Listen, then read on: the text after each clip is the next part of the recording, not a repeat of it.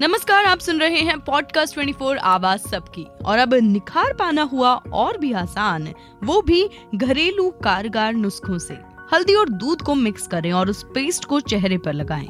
कुछ देर यूँ ही रहने दें और फिर ठंडे पानी से धो लें। हर हफ़्ते दो या तीन बार ऐसा करें धीरे धीरे चेहरे में आपको निखार दिखने लगेगा आलू को नेचुरल स्किन लाइटनिंग माना जाता है। इसलिए आलू के दो टुकड़े करें और उनसे चेहरे की मालिश करें। करीब 15 मिनट आलू को चेहरे पर रगड़ने के बाद कुछ देर यूँ ही रहने दें और फिर ठंडे पानी से उसे धो लें। रोज़ाना इसको करेंगे तो आपकी स्किन का निखार जल्द ही आएगा। नींबू और टमाटर फेयर स्किन पाने के लिए रामबाण हैं। दरअसल इनमें विटामिन सी होता है और यही एलिमेंट रंग को साफ़ भी करता है।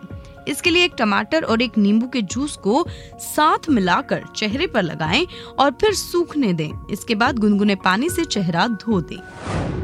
दूध गोरा रंग करने के लिए सबसे ज़्यादा मददगार है, वो भी खासकर कच्चा दूध। इसके लिए रुई के फावे को कच्चे दूध में भिगोकर चेहरे पर लगाएँ और हल्के हल्के हाथ से चेहरे की मालिश करें। रोज़ाना ऐसा करने से कुछ ही दिनों में आपका रंग निखरने लगेगा। इन सभी घरेलू नुस्खों के इस्तेमाल से आप अपने चेहरे की रंगत आसानी से बढ़ा सकते हैं।